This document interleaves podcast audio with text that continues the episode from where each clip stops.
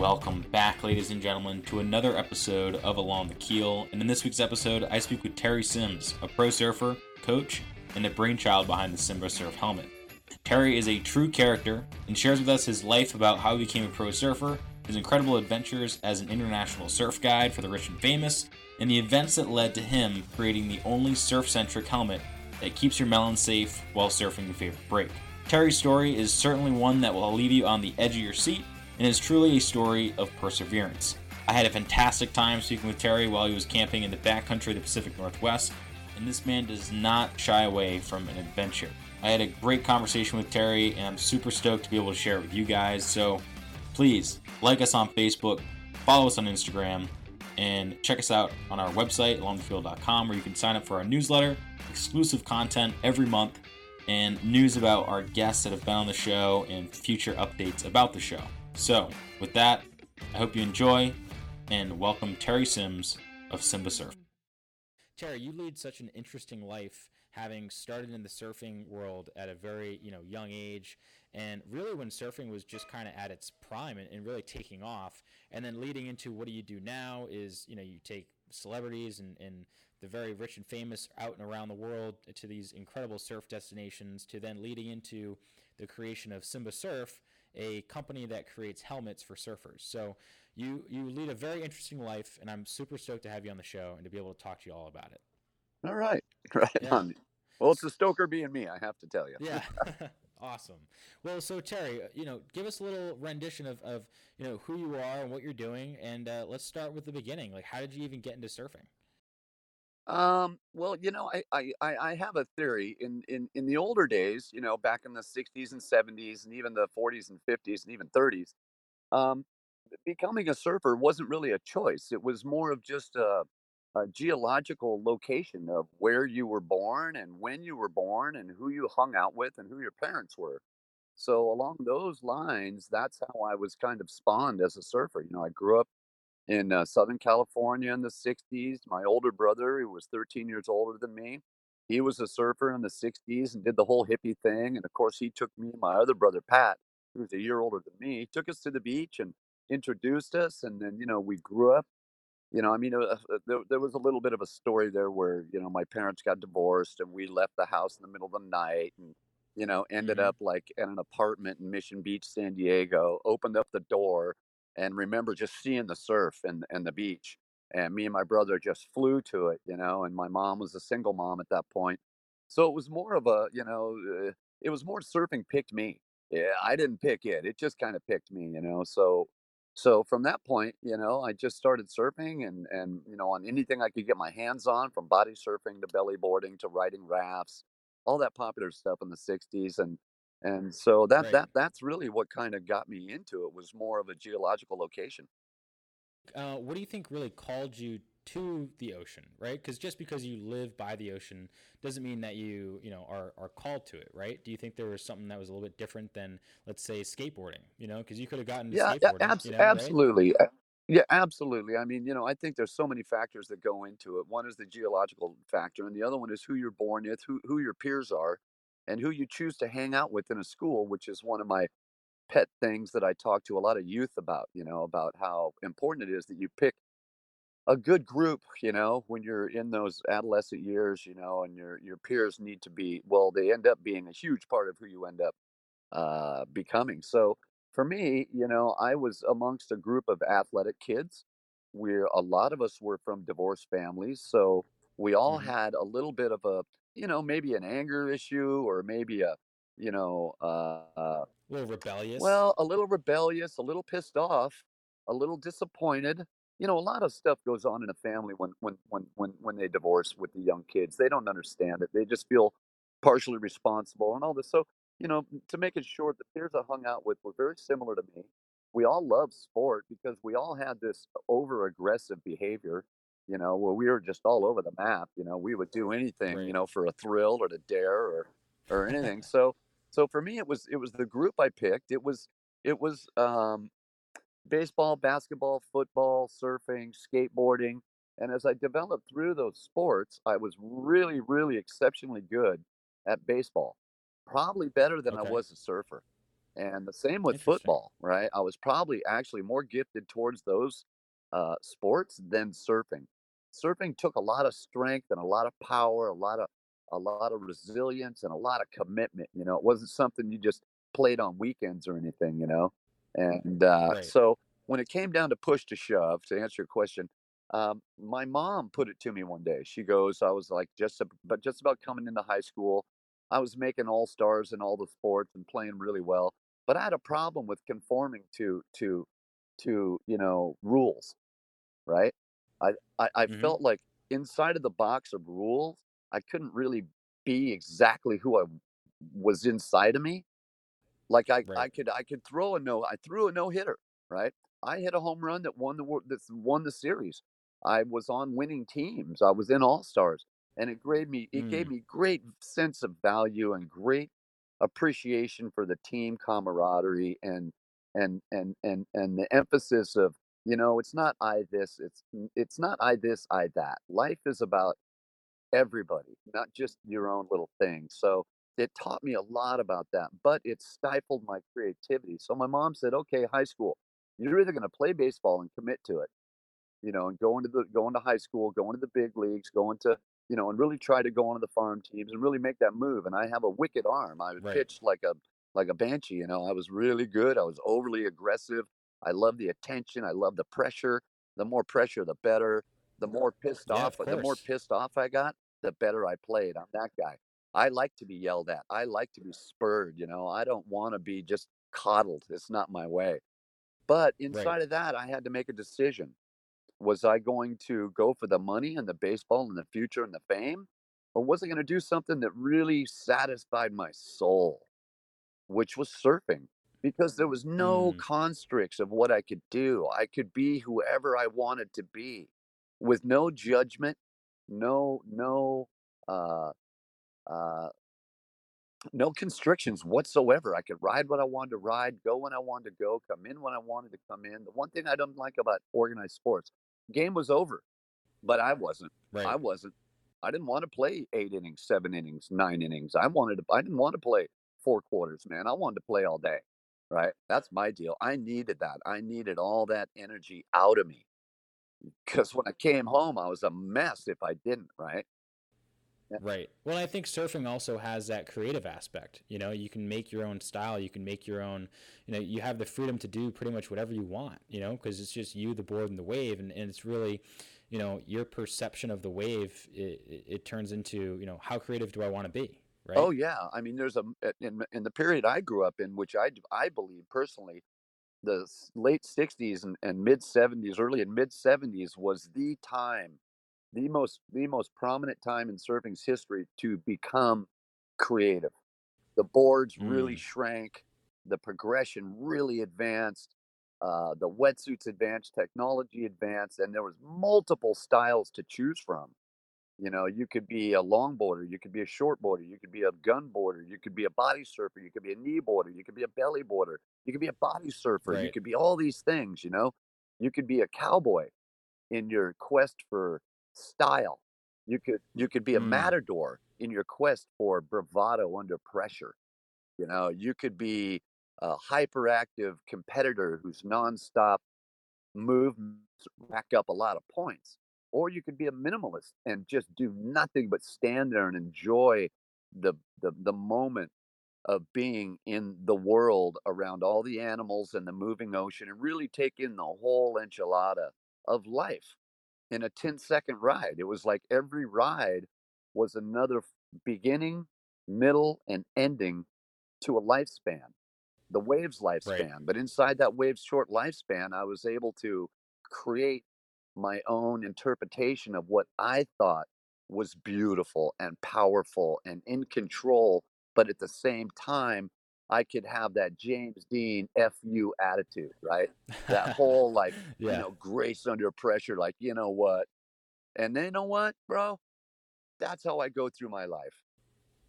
Right. And I don't know, Yeah. to tell you the truth, if it created me or I created it, but whatever, however it happened, I do believe it's one of the biggest gifts of surfing is that it allows you the ability to become your, to become a rock star, to become a movie star, to fulfill a fantasy that's that's put in your head by watching Mickey Mouse as a kid, by watching some of hmm these early, you know, cartoons, which everybody poo-poos so bad. Oh, TV, TV, TV, blah, blah, blah, blah, blah. Yeah, but you know what? For me, those little things, they they taught me how to free, how to think Fantasia. Mm, Anything was possible, any color was possible, any way was possible. I could be a humble, mellow loner, or I could be the leader of the gnarliest pack on the planet. So, you know, it was, and that's when I chose. My mom said, You got to make a choice. I want you to commit to one. You go for the money and the glory, or you go to feed your soul and become maybe most possibly a starving artist. And so I yeah. chose the starving artist, in which case I was for many, many, many, many, many, many years. Right, right. But eh, there's something to be said about, you know, you, you use the term feed your soul. And I feel like that's so, you know, that's so, it's, it's so important to be able to pick something that, you know, is a craft, right? Whether that craft is surfing, carpentry, it, it could be, you know, something physical, like a, like an athletic hmm endeavor or something more uh, written, right? Some, something more academic. hmm But as long as you have that craft that you can kind of pick away at every single day, day in and day out, whether or not it's being successful at one point in time or maybe it goes through a dip, you know, to be able to have that one thing that you can continue to go back to every single day with the potential for it to really become something. And obviously, in, at the end of the day, you know, your craft of surfing, it, it worked out because, you know, you, you became a professional surfer in the, in the 90s, right? In the 80s and 90s. Yeah, yeah. I mean, it, you know, the the the uh, I kind of perceive my life as, you know, I do a little bit of reading. I'm, I I I barely even got out of high school, right? I dropped out in 11th grade. I took a GED test. I passed with a 71, right? Night school, right? And uh, Yep. so I'm not the brightest, you know, guy. I'm not the sharpest tool in the shed, but I've always had the ability to see beyond the borders and constraints of what's normally fed us through the media every day and the pressures of everyday life, right? The American dream, right? Right. you know, 40 hours a week, a house, a mortgage, kids, two weeks off a year during Christmas. And Mm-hmm. uh, I've just always felt it. And I've always seen the big picture. I've seen the string theory. I've seen membrane theory. I see big history, right? Which is the history of everything, not just the history of our our culture or the United States or even humanity, but even farther than that. And inside of that, what I notice is it, my life has been a giant chain huge chain, an Mm. endless chain. There's no beginning and there's no end. And and inside that chain, each link is coupled. And without each link, I would never have gotten to this point where I'm talking to you right now. If I would have lost one Right. chain, one link in that chain, I wouldn't be here, right? I'd be somewhere else. So all these different links have have led me, blind faith, you call it, like the really cool album they did eons ago. Yeah. That is exactly what I've been following and that's exactly what's gotten me here you know is, is that Right. is that blind leap of faith but it wasn't if it wasn't for all those links i would have never gotten here so you know Do you, do you see any like are there any links that kind of really stick out to you as to you know there was this one moment where it put me on you know this path of all right I'm going to be a pro oh surfer yeah yeah or there, there all of a yeah sudden you it's know been up it's been through my whole life bro. I mean my whole life has been like that and like i said fortunately enough for me what i lack in I, uh, iq I, I make up for in imagination and i i i, I like that. I personally thank you know disney for that personally and my sister and yeah brother who were hippies in a time when you know America was going through a lot of struggles and and uh, so those links like yeah my brother yes uh, Vietnam War yes um, the fact I was put in the back of the class right because I, I couldn't focus right so they thought I had a debility so they stuck me in the dummy class in public school right and and through right. that i learned humility and i learned all these things so every step of the way from the ugliest things that i've been through in my life and i've been through some ugly ones you know i've been involved in mm-hmm murder cases and other things you know so even the worst possible moments of my life i see now kept me on this trail you know and you couple the worst things with the best things yeah, I went and I showed up at a longboard contest and I made a hundred friends. I partied hard. I think I got laid. I won money. I got a trip to Hawaii and and I met every legend there was and I was hooked. I'm a longboarder. Yeah. Call me what you want. I didn't like the label, but that's what everybody wanted to hear me say, so I said it. You don't peg me as a label guy. Well, you know, I'm not a label guy at all because labels change real fast. And so, but when I did the shortboard pro thing, you know, I made not one friend. I did not party one time. I never got laid. I never got money. I got screwed, is what I got because I don't really Mm. believe in adult. I, I, I just, I wasn't able to fit myself in their box, the, sh- the Right. box, right? I wanted to be what they now call a soul surfer, but I needed to compete in order to get the attention of the sponsors. And then I needed to compete to get the sponsors to back me and then to get the movie guys to watch me.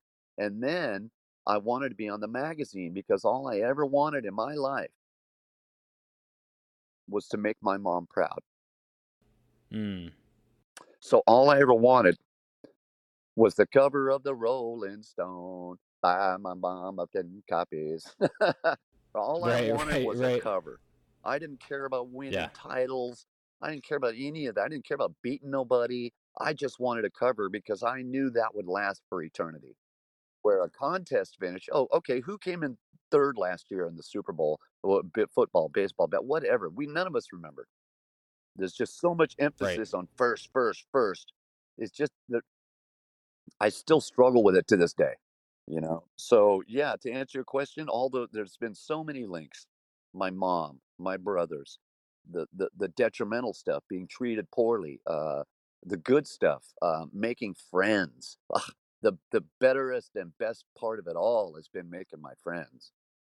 Right. The connections you make along the way is really what, what it's Yeah, about. Yeah, and now all these years later, when I wasn't able to help my friends because I was too inept, I was too afraid, too beat up, I was too self-persecuting. I was I was on a downhill run at a long, for a long time because of my own self-pity.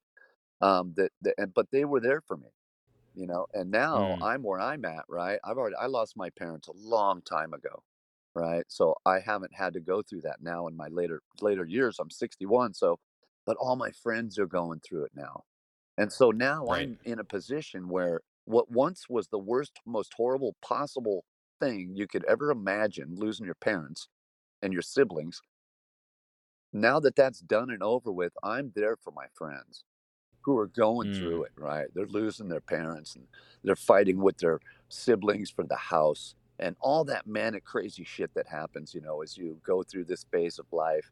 And so, you know, it's like every link has been just as important as the other. So I can't give one more weight than another. But I Mhm. can say in totality, even even the, everything that we go through as humans puts us exactly where we are exactly supposed to be at this very moment. And once I think people get their head around that, that even the darkest days are actually there's a shining golden light at the end of it somewhere. Might not be tomorrow, might not even be next week, might not be next year, but there will be light. There will be light. Right. And Yeah. It's going to it's, work no, out. it's going to Yeah, work it- out exactly how it's supposed to work out. Right. You know? Yeah, that's super powerful and, and a great way to think. I mean, it in so many ways, you know, I kind of I've had these experiences in life, whether it's having gone to Hawaii just on on a whim, moving there, and the people that I met, and, and you know, obviously COVID came and I had to move back, but you know, the looking back and in being being in it, right, is always different, right? You may not be able to see past it, but as soon as you get past that point and you can go back and reflect on what what occurred, you can say to yourself, "Huh, well, now I realize why I went." Like what was the real reason why life pushed you in that direction to, you know, push you to eh, make that text and call up Terry Sims and say, "Hey, do you want to be on this podcast?" You know, and what's to come of this? We don't know, right? Um, but what I find interesting is, you know, you have such a almost, I guess the word rebellious maybe isn't the right term, but a very interesting life. And at one point in time, you joined the Coast Guard. So how did that kind of fit in? In a very you know it's like this very structured thing that's going on versus what you're what you're doing Well, you know, like like every minute has a life, every day has a life. Mm. And my four years in the Coast Guard had its own life. And inside of that life four years, there was multiple lives like we're talking about. Mm. And so where did I okay, well, I was 19, no, I was 21, going nowhere fast, surfing like an animal, partying like an animal. I was I was doing I was a brick tender for an old guy who was the best man ever, Al Pulliam, right? The, one of them links, Mhm. man, that had nothing to do with surfing, but he had he liked the way I work. And old Al Pulliam, man, what a guy. And he looked at me and he goes, What are you going to do with the rest of your life? You're going to sit here and hump brick and brick and block? And I go, No, man. He goes, Why don't you look at that guy? And we saw these two guys in Coast Guard uniforms. And he goes, Why don't you join the Coast Guard? So I went in. I asked my mom about it. She goes, You know what? Yeah, why don't you do that? Let's let's let's fill out the application. And it, you know, the application was pretty gnarly. It was like, you know, a pretty hard test to get into. There's only 30,000 Coast Guardsmen in the whole world. Yeah, they're, they're they're actually smaller than the New York Police Department. I came to Oh find yeah. out. Oh, they're yeah. tiny. They're tiny. People have no idea.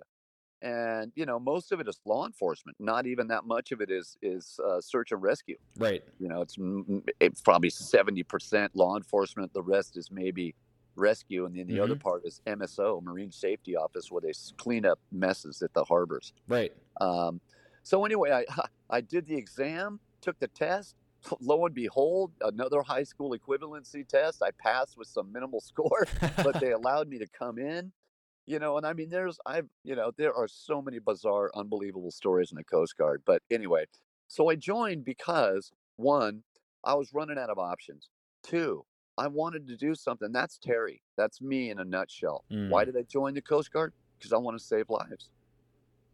Mm. Period. Period. It's my calling. Always has been. So I had this weird, illustrious career. I ended up getting. I ended up going to cook school because I realized. I, well, I realized who runs the boat. If you're on a ship, man, I'm telling you what, it's the cooks. Yeah.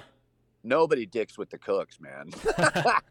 and they had free liberty. They were a great gregarious group of gaggling goons that I fit in with like super well. It's like the rebels in the Coast Guard almost. Oh, totally. No, we're talking full on, right? And so I joined the Rebel Posse yet again, That's awesome. you know, and I wrote it out. I went to Alaska. I met beautiful people. In fact, on this trip up here to the Northwest, I got to see an old cook buddy that I was in Alaska with named Michael Palmer.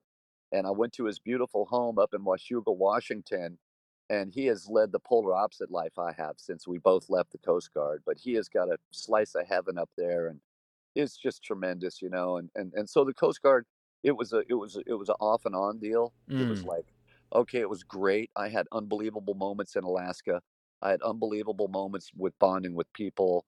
I had unbelievable moments of of surfing. You know, I, Right. I won the I won the all military surfing championship two years in a row. But the second year came on the heels of you know my mom passed away my best friend passed away because I didn't pick him up at night and tell him I, I told him I, I was going to go pick him up at night and go party with him Mm. and, and I flaked out. I didn't do it because the surf was good, so I bailed him. You know, just like you do a lot of times with a lot of friends. And please, anybody out there who's actually listening, if there's anything you listen to today on about me, here's here's one you gotta adhere to, man. This is really serious stuff, right? I shined my friend on because I got lazy, right? hmm And he went to Mexico to go party in Tijuana and died in a car wreck that night. Wow. So I personally held myself responsible for that for a long time. So take my word for it. Anybody listening, man, when you commit to somebody, just commit to them and just do it. Okay. There's a bigger reason. You don't want to make the mistake I made. I flaked out, and it, it to this day, I feel I'm responsible for my friend's death. And then I was Mm. involved in a murder case where my friend got stabbed in the heart and died in front of me Wow. and then I had a psycho psychological meltdown, and then I had to go through psychotherapy for a while because I had what's known as severe grief reaction, Mm. which put me in in a doctor's care for quite a while. Which, thank God, Doctor Hart helped me come out of this this this dark hole I had fallen into. But on the heels of that, I came back and I and I, and I won another championship and then and then so my coast guard career kind of ended on this really weird sour note but it actually pointed me in a new direction a direction full of confidence that i could be a pro. I was of the caliber. Right. i am that good. Where there was a lot of naysayers bro. I mean a lot of them 99% of the people oh you're not good enough. You're not sponsored enough. You're too rogue. You're too this. You're too that. Don't let anybody tell you that. I think I think they're just scared, and when they see somebody when people are scared, they act normal. Mhm. Normal is what media tells you to be. I I wanna be who I wanna be, and and and and so And I and forge your own path. eh, yeah, but but I can tell you when you do that, people don't like different. It scares them, Right. Well, that's okay. You know, you know? let them let them think what they want to think. But at the end of the day, you know, I feel the same way. It's like you got to just keep pushing in the way that you're going, and, and not really, you know, I, someone told me, you know, you got to control what you control, right? And if that means forging your Oh, own way, then that so be it. But um, you know, so how did then this? So you get out of the Coast Guard, your your professional surf career is really taken off. But what I find really interesting is, you know, kind of what you're doing now and how you really leveraged your your surfing career into this, you know, taking people around the world and really showing them how to enjoy the ocean through surfing, Yeah, what a which is incredible. What a trip, dude. I mean, every time you know, the reason I'm doing this podcast is is is I'll I'll be straight with you. Frankly, it's not for you so much, it's for me. Well, I mean, I love it. honestly, Yeah. it's for No, me true. because this odyssey has been so strange, and the more I can articulate it, the more I can get my head around it hmm and maybe make even better moves. Because I don't believe I've peaked yet. But the way the the way the this career spawned was just as strange as I mean, you can't write things any weirder than this, you know? And it it it just so happened that when I went pro, it showed me of my abilities, but it also showed me the the the the infancy in which my industry that I chose to be a part of was in, and the fact they weren't ready for me yet. I was Mm, too ahead of the curve, right? What it's turned out, right? It turned out now, all these years later, I was ahead of the curve. But at that time, they told me I was like nowhere even on the field. Right. Like I'm not even in the curve. I'm like so far out. You're just there. too They're like, different. what? We don't even know how to categorize you. And to brand somebody, we need to categorize you. And I'm like, ah. So you know, uh, when I when I went pro, I loved the field of it. I loved doing it, but then it didn't. It left me wanting. And then so I had this little boy come into a surf shop. I was working in a surf shop for these really great guys who had the faith in me to hire me when nobody else would because I hmm was a uncontrollable rogue, right? I was the fun hog, right? It was nothing I wouldn't do for fun. Seems to be a And theme. Yeah. yeah, yeah, right. Well, I'm I'm eking the I'm eking all of it out of this one, dude. I am eking every ounce of life out of this. hmm Um, and um, so this little this mom came in with a little boy, and she starts telling me about how he doesn't like sports. The kids make fun of him. They won't let him play. The classic what I went through. Right. Right? The teachers are down on him. Blah blah blah. She lives in a trailer park alone with him. They got no money. She goes, but my son wants to surf. So I went, you Mm, know what? I'll tell you what. Let's meet at Steamer Lane at four o'clock, and I'll take him out. She goes, well, I can't afford a surf lesson. I said, I don't care. I don't want no money. I just want to take him out. right. She goes, you do that? And I go, yeah, yeah, yeah. So anyway, we meet at four o'clock, Steamer Lane, Santa Cruz. The waves are perfect. It's chest high, glassy, three people out, perfect. Uh, I had a board, a wetsuit, got the kid all hooked up. Well, lo and behold, the kid turns out to be a natural. That's awesome. Oh my God, he's up and ripping within seconds, man. And then the local hero, Richard Schmidt, one of the hmm best big wave surfers on the planet and one of my personal heroes. He's the guy I wish I could have been, but just my life didn't roll that way, right? Right. So he's paddling out with a with a student. My student catches a wave and surfs right by him, screaming and hollering, and Richard gives him the shaka. Do you know what kind of impression That means a lot. that leaves? So anyway, the immaculate sesh, we come in. His mom is crying, crying, dude, and then I'm crying, and then the whole thing's just out of control. I I have hit a spiritual level.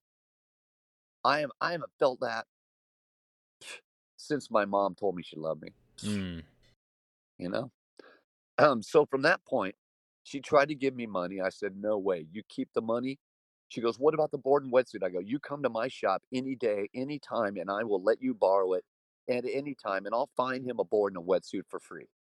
that's So that's how that that was that was the That that was a was the catalyst. Yeah. Yes. And then as I was driving away, feeling 10 foot tall and bulletproof, I looked over to my right and I saw these two blind kids, 20 years old, walking up the street with canes and Mm, red tips. and they're on the beach, on the boardwalk, right at Steamer Lane, and they can't even see what's going on next to them, right? Right. And I'm and I'm thinking, wow, they can hear it, they can smell it, they can feel it, but they can't touch it and they Right. can't experience it. All of a sudden, I don't know about okay, I will religion. Well, that's a big subject. We'll t- that's a whole nother podcast. oh right? yeah. Uh, divine intervention. A thought popped into my head, said, "Take them surfing." So I Mm. went home. I got on the yellow pages. I started scanning everything. Next thing you know, I've got two years later. I've got 200 people on the beach, and I'm taking disabled people, physically challenged people of every single kind, Wow. surfing. I have 50 volunteers. I have Surfrider Foundation, a Hawaiian band playing, 200 people on the beach, media coverage up the wazoo. People are going out with no arms and no legs, Down syndrome, Down syndrome, multiple sclerosis, heart attack, stroke. Everybody. That's when I knew what I was supposed to do. That's when I knew this was my way. This was me. This was my way so that when I look in the mirror, I fucking like who I see. Mm. Well, it goes back to the adage of you know you're the reason why you're put on that earth was to save lives, whether it's you know mentally, physically, like the physicality of you know going out and rescuing someone on the Coast Guard, or saving someone from their own you know their own demise, you know mentally, Yeah. right? Yeah. and right. that's exactly what you were doing because all the Yeah. you know a lot of people that have disabilities get written off. You know they oh they God, get yeah. and and and you you you lived it right. You were put in the back It's- of the class. You were Well, I can off. tell you this: it's no disability at all. In fact, most of them are more well-adjusted mentally than we are. Absolutely. Absolutely. You know, so so from that, everything blossomed, and I can tell everybody this too: when you do good, good will follow. Absolutely. You do bad, oh, there's no doubt bad is right on your heels. Bad is going to come up and it's going to smack you hard, man. So Right. better Karma. to be good, let me tell you. So from that Yeah. point, um, I realized what I was supposed to do. Um, all of a sudden, I wanted to take. Here's a real funny one that led me to the exact moment we're talking about. All right. I was struggling through my surf career. I was making, I was had to push start my car. I had to, you know, I was month to month. My first wife left me because I was a bum. You know, you're never going nowhere in surfing. You're a bum. All you want to do is freaking party and surf and blah blah blah. And so she left me. So all of a sudden, I started. I got a new girlfriend, and I wanted to do something nice for her. So I called all of my sponsors. I lied through. Uh, I lied to every one of them through my teeth.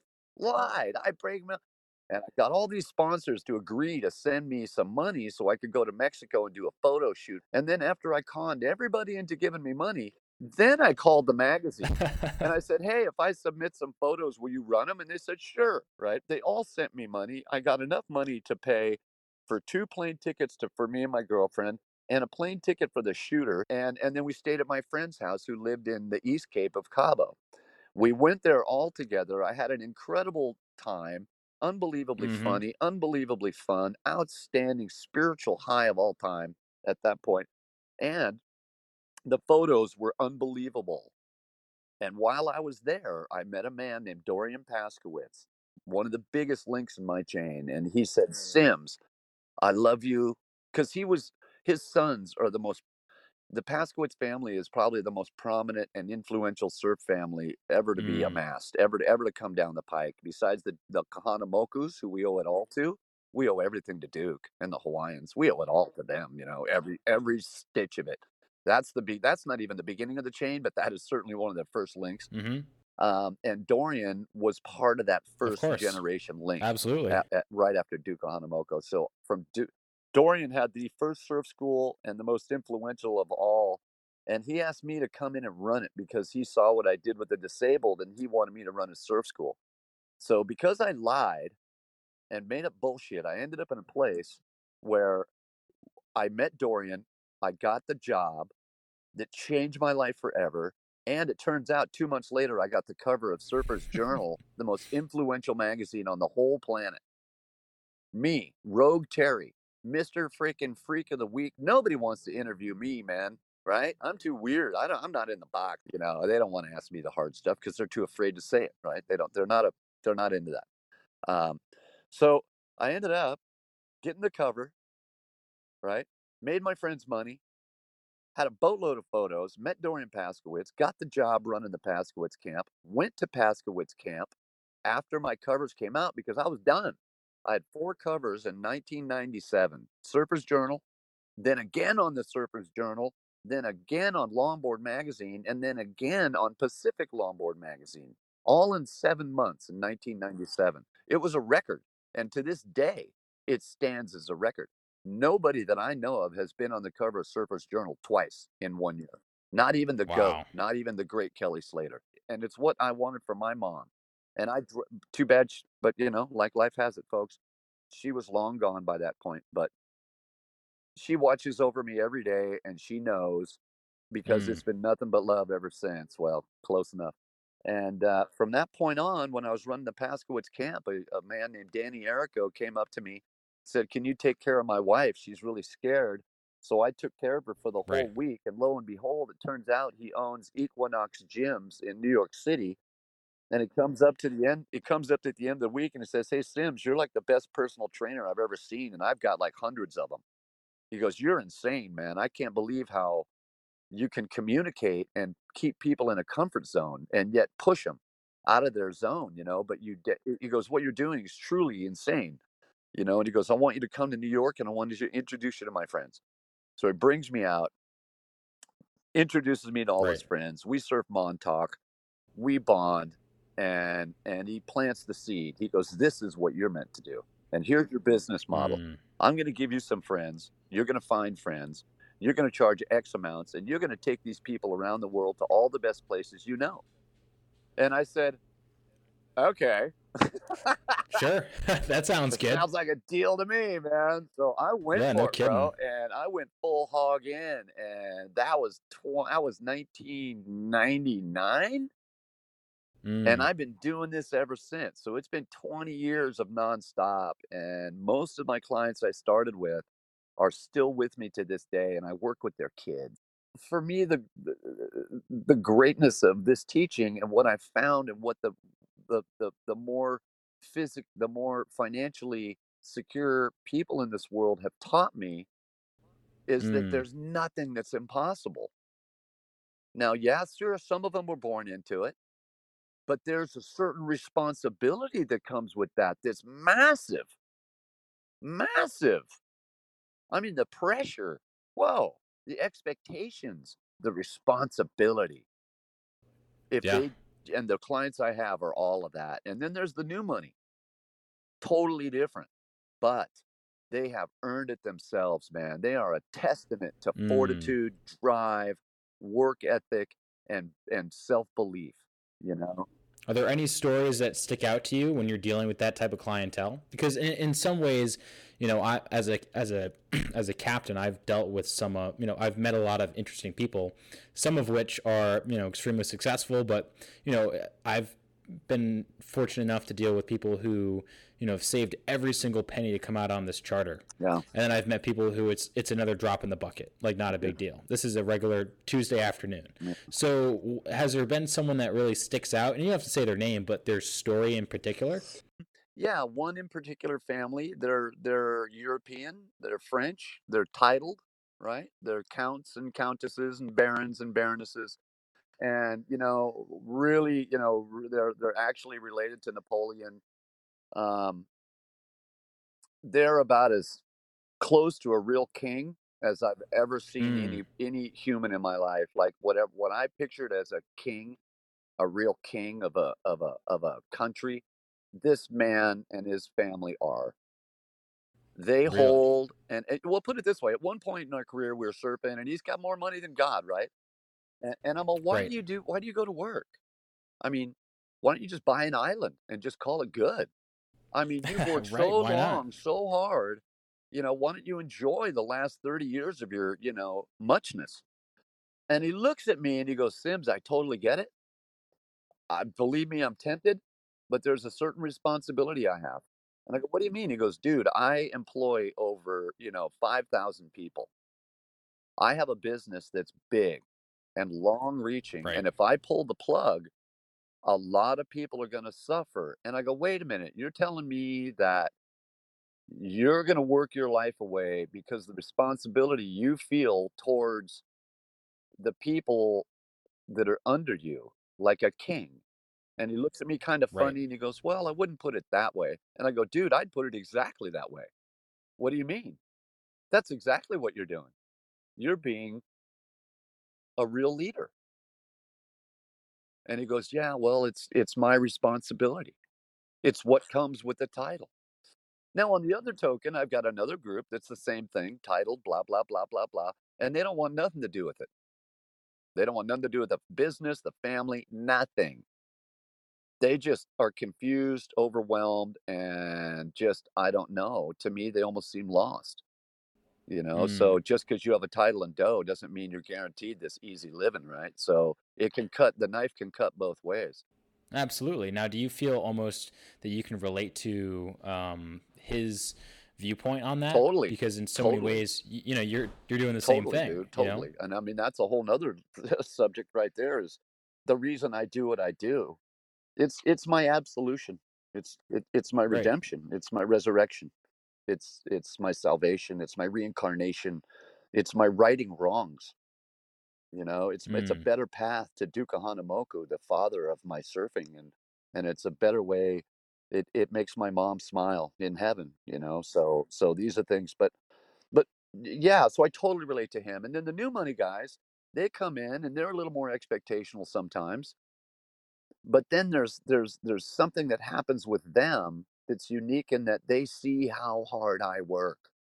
And believe me, nobody works harder at surfing than I do. It's mm. impossible. I'll go out and I will service people. I will stoke you. I am the stoke broker. And I used to be the I used to be the broke stoker, but now I've got a little bit of money because I just got lucky. But Right. so and and so we bond around this work ethic deal where they really appreciate how hard I actually work and how much more I give them than I ask for in return. And Mm. so through them I bond that way. And then of course they inspire me to do the helmet. Yeah, and I think that's a perfect transition into, you know, the creation of Simba Surf and and how the helmets are going to become now an extension of you, you know, because obviously like everyone's time on Earth is limited, but to have something that can, you know, save lives, you know, going off of your theme, right? And and you can continue to save lives when you're long gone, but also have such a a different impact and a vast impact on the surfing community. So what exactly is Simba Surf and how is it, you know, how did they even start, you know, because obviously like you had to have the idea Oh point. man, that's a big old dialogue right there. Wow. How did it start? Well, I'll tell you how it started. I've got uh, you know, post-traumatic syndrome basically, and I've also got uh an accumulation of uh low impact head trauma, right. Is that right? similar to CTE, like what the Yeah. NFL guys were experiencing? well, okay, you can call it, you know, Junior Seau, my Yeah. friend Smiley. Uh, in the beginning, it was Muhammad Ali. They called it punch drunk. Right. So I've realized for a long time now, and then surfing, I can't even begin to tell you how many times I've been hit in the head. Oh, Like, yeah. Waves are and heavy. not only just by the wave, but high impact on the water. right. It doesn't have to be a board, right? It could be anything. It doesn't even if, when you fall doing, you know, dropping into a big wave. There's a lot of math going on there, right? Yeah. So Water turns to concrete fall, real quick. oh yeah, it does, man. And all of a sudden, you know, you get those little spots floating around, the little speckles, Oh, yeah. that's that's a minor that's a minor, you know, uh, concussion. Yeah, And absolutely. concussions don't heal. Nope. So that really spawned me into it. I wore a helmet for 10 years that a friend of mine gave me, who's now my partner in this new business, Danny Cortazzo. He hmm gave me my first helmet and I rode it and I wore it and it saved me from surfer's ear. It saved me from head impact. It saved me from, you know, skin cancer. Like my brother Sandy passed away from skin cancer in the head, sarcoma, two years ago. Mm. So make no mistake, all you wannabe surfers out there, man. The sun is not your friend. Okay. Yeah, right. It ain't your friend. And my brother was exposed to high sun for multiple years and it finally got him, you know. So so by wearing that helmet 10 years, it really put me in the notion that dude, but the problem was this helmet never did anything better. They never changed, they never grew. They Mm. only shined surfers on and went to kayaking and stuff. So all of a sudden they fell out. And all of a sudden I was, you know, out there with no helmet on. And then about four years ago, I took some really big hits in uh, Indonesia and I smashed my face on the reef one wave. And so I said, you know what? That's it. Time for a And helmet. And well, I had a dream. I had a dream, bro. And in that dream, I was a Spartan warrior surfer. I was 300, but surfing. I went in, I made, I grabbed a red school ball, the red kind. Yeah, I yeah, yeah, yeah. deflated it. I drew this funny looking thing on it. I cut it out with scissors. I put it on my head. I walked into the house and I scared the hell out of my wife, Nancy. and she goes, That's unreal. I love it. And she gave me a number of a friend of hers who had a friend who designs glasses and does 3D printing work and is an engineer. And and then I made a mock up one and then I showed some investors and they got all stoked on it. And then we Yeah. looked at the numbers, right? The numbers of growing surf, the adaption rate of helmets on the mountain, the adaption rate of helmets in skate parks, the trends happening, the opportunity available. And we put it together, and it's been three years, and I'm about to get my first batch of 2000 in about three weeks. That's awesome. So, and it's been just a massive journey, you know, of of making because we the, the the models that are out there now, they're not actually made for surfing. They're made for whitewater kayaking. It's Right. it's called a what is it? A EU 1835, which is like a class two three rapids. Right. So the helmets you see now in the water are not surf helmets. They're whitewater helmets that they've adapted for surfing. Right. That's what I use. So I do surf kayaking and I wear a helmet every time I go Yeah. Well, Mhm. mine is totally designed from scratch. for, For surfing. surfing. Yeah. So that means that basically we created a mold that had never been done. So we had to pay $55,000 per size per mold Wow. Versus buying a shell pre existing for kayaking and modifying it. Right. So this is the world's first real surf helmet. That's awesome. And I patterned it right off the Gladiator Spartan deal because I figure out of all the hand to hand combat that man's ever done, the most effective hand to hand combat helmet is the Roman helmet. The Greek helmet is definitely the one. Yeah. Well, when you look at it, I'm looking at a picture right now. Actually, I pop, I pulled up my laptop. It's uh, you in a barrel with a red helmet, and you're grabbing the rail, and you're just dropping into this wave, and it looks like you're a Spartan coming down, coming down the tube. It's awesome. Well, well, you know what we got to say. The visuals have been real impactful with people. Yeah. We have extra protection, like as far as percentage, thirty percent more extra protection due to the head and the and the jaw wings. And really, the big deal is because I'm never happy with. I'm, I'm always pushing forward. I'm happy with where I'm at, but I'm always want more. You know, I'm Mhm. kind of greedy that way. And uh, so we want to obviously make this helmet a tech helmet. So eventually, we want Bluetooth, we want speakers, we want lights Really? and cameras. Yeah, that's the whole function of this helmet is to become an aquatic helmet through and through for rescue guys who ride giant, enormous, ridiculous surf. It's Yeah. not even big wave surfing anymore. It's not even giant wave surfing anymore. What the girls and boys or men are doing now is un- unimaginable. Like, dude, it's it's, It's so off, insane. it's so off the charts. It's like it's so far ahead of the curve that it's it- the the nor the curve of normality is ten to light years behind. Right. It's going to end up being the most insane human endeavor done. I mean, it's it's unbelievable. We're backing it a thousand percent, but they need better equipment because their equipment's archaic. Mm-hmm.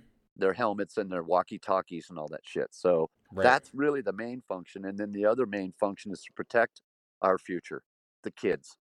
I don't want kids getting multiple low impact head trauma because when that happens at, at some point, and not everybody, but somebody, the ones who are susceptible, but like me, they're going to end up struggling. They're going to end up having issues like depression, over being overwhelmed, mm-hmm. anxiety. They're going to have problems with relationships.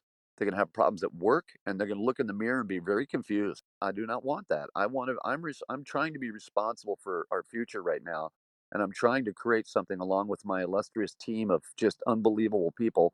That you know what? I'm sick of being a bystander, bro. I'm done. That's it. I'm over. Time I'm, to go to the front I'm line. in full, full. I'm in the full front line right now, and I'm pushing hard. And whenever you're the tip of the arrow or the tip of the fillet knife, you know you're in for some battles. Yeah. Piercing, piercing that metal the first time is hard. Mm-hmm. But because of the way life has been, the Corona thing has really pushed everybody to the beach. We're seeing another explosion in surfing. Safety is really becoming an issue because who wants to go get a, stitches in the hospital right now? Right. Not a good idea. Okay. So everything is pointing towards surfing. So fortunately enough for me, everything that's been transpiring is helping my company with validity and and purpose. And and so everybody's been responding incredibly well.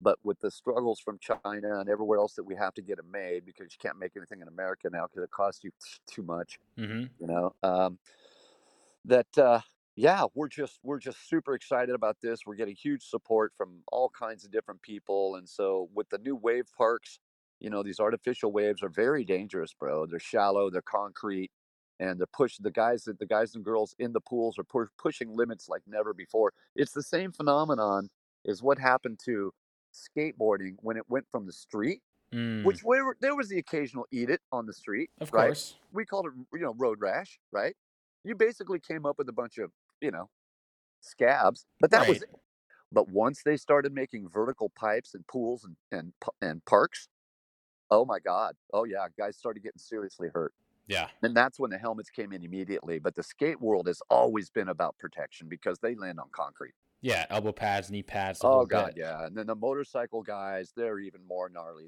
travis pastrana and Oh you yeah. know oh my god you know i had the pleasure of surfing with pink one time That's awesome. and her husband Carey Hart did the first backflip. It's still debated whether he pulled it or not. I've watched it a thousand times. I'm calling bullshit. Carey Hart popped the first freaking one in in in in competition for sure. I mean, come on, he horked a 200 pound motorcycle upside. I'm really, I mean, my God, right? This whole new extreme movement with with bikes and boards is the future. Football, baseball, basketball's going down. I'm sorry, Yeah, well, and, oh, and I you think know. social media does that too. You know, it allows you. Obviously, there's a lot of things that you know are not that are negative in relation to social media, but in terms of you know individuality and creativity and being able to create your own personal, you know, quote quote as I'm finger quoting here, your own personal brand, right? Something like surf fits that mold. You know, a lot of these adventure sports, whitewater kayaking, surfing, BMX, like the whole bit, right? You can be creative and, and have the freedom to do what you want. Yeah, and and I mean not only that, but look where your look where your feet play fe- your field of play is. Right. What Yep. what could be more natural, Yeah.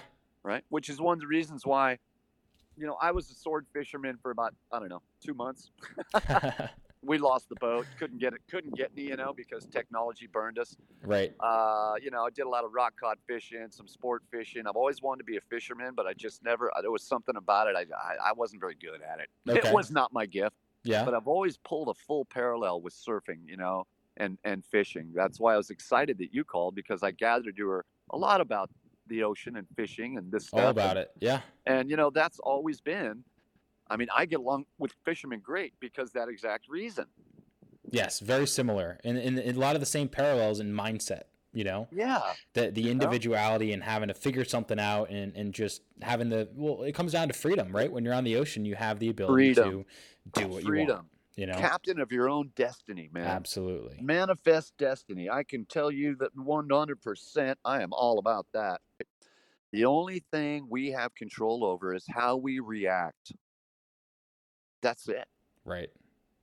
because every day is nothing more than a series of events that we have to think about how to deal with whether it's getting gas in your car telling your child to eat the vegetables in your nose everything we do we make a small decision Mm-hmm. right Mm-hmm. and that decision is the only thing the choice that the act of acting is the only thing you can actually have control of Right.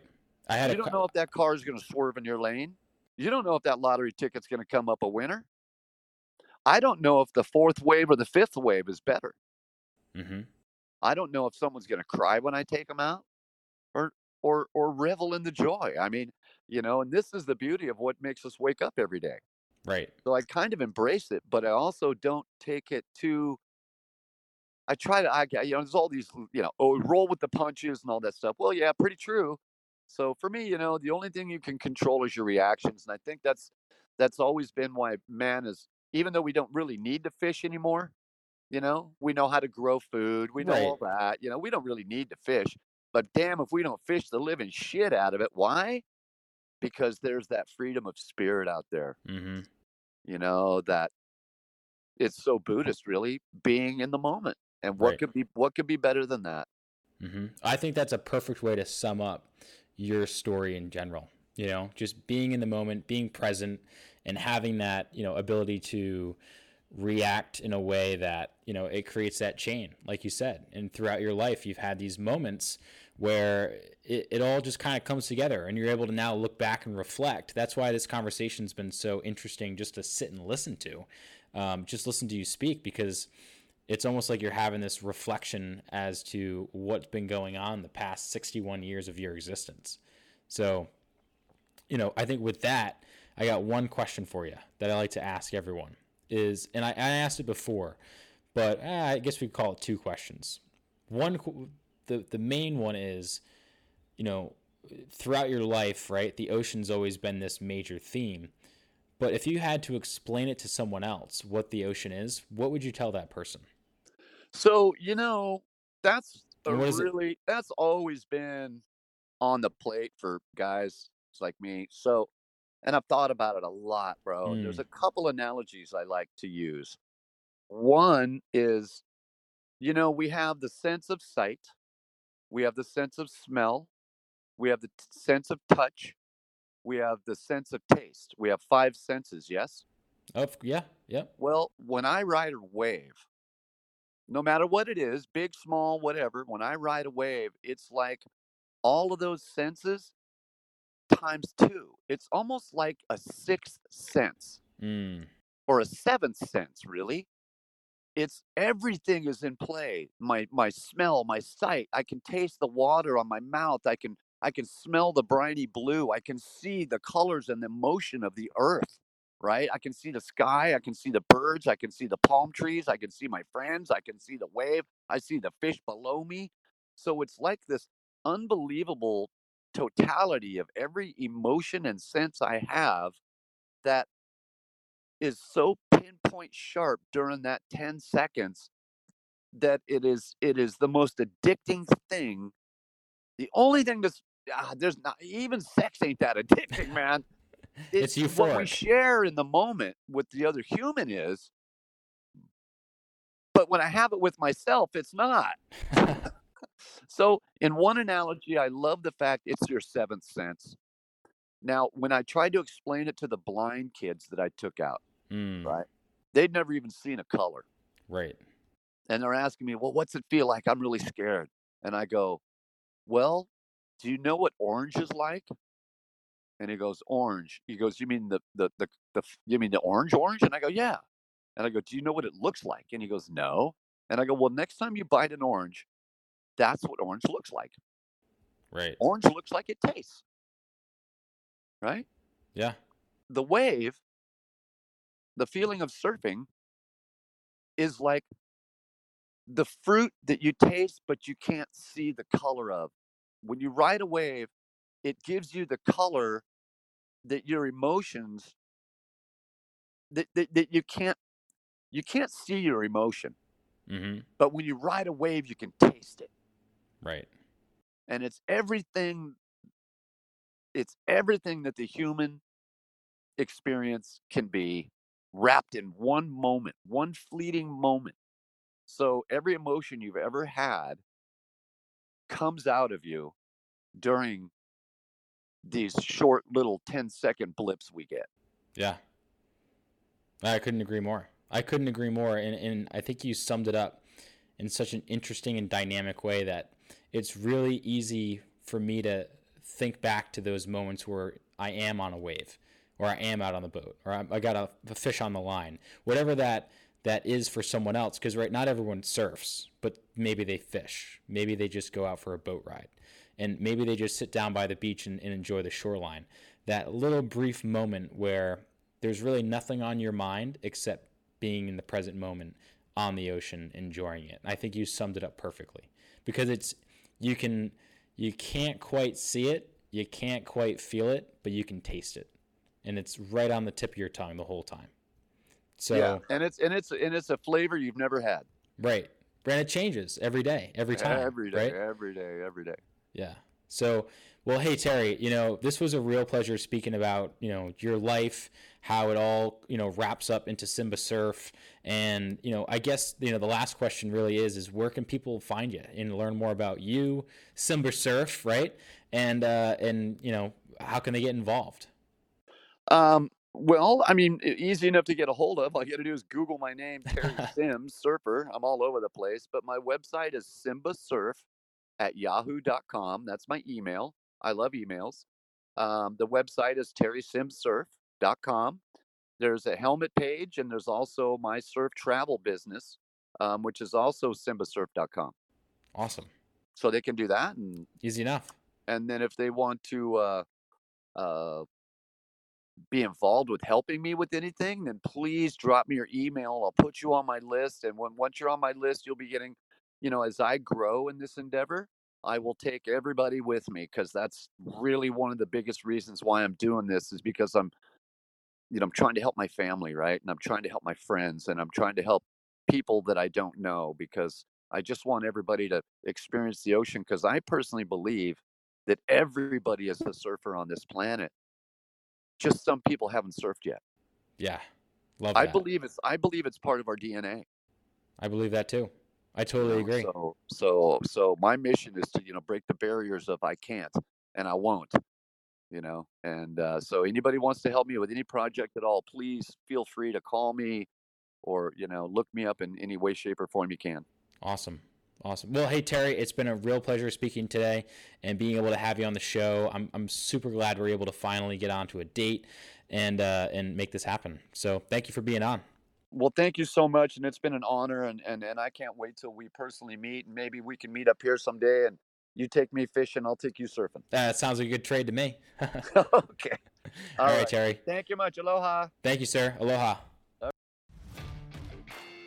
Thank you guys for tuning in to yet another episode of the podcast. It was a real pleasure being able to speak with Terry about his life as a Coast Guardsman, with the creation of Simple Surf, growing up, everything. I don't know about you, but I found it to be super interesting and kind of had me on the edge of my seat the entire time, not really knowing what was going to come next. So, Terry, shout out to you. It was great talking with you, and thank you for taking the time of your day uh, while you're in the back country of the Pacific Northwest to speak with me. Truly honored.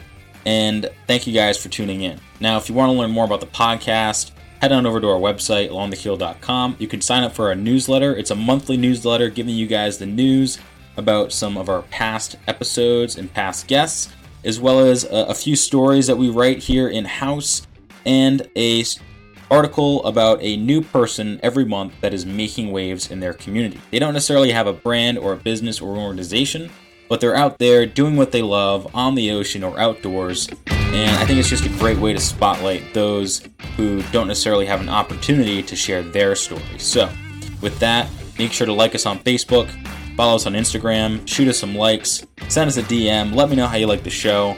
And I hope you guys enjoyed this episode of Along the Keel, episode number 34. That's a cool thing to say now, 34 episodes in, and really appreciate all the support that's been given. And as always, remember to work hard, do good, and be incredible, and have an awesome day.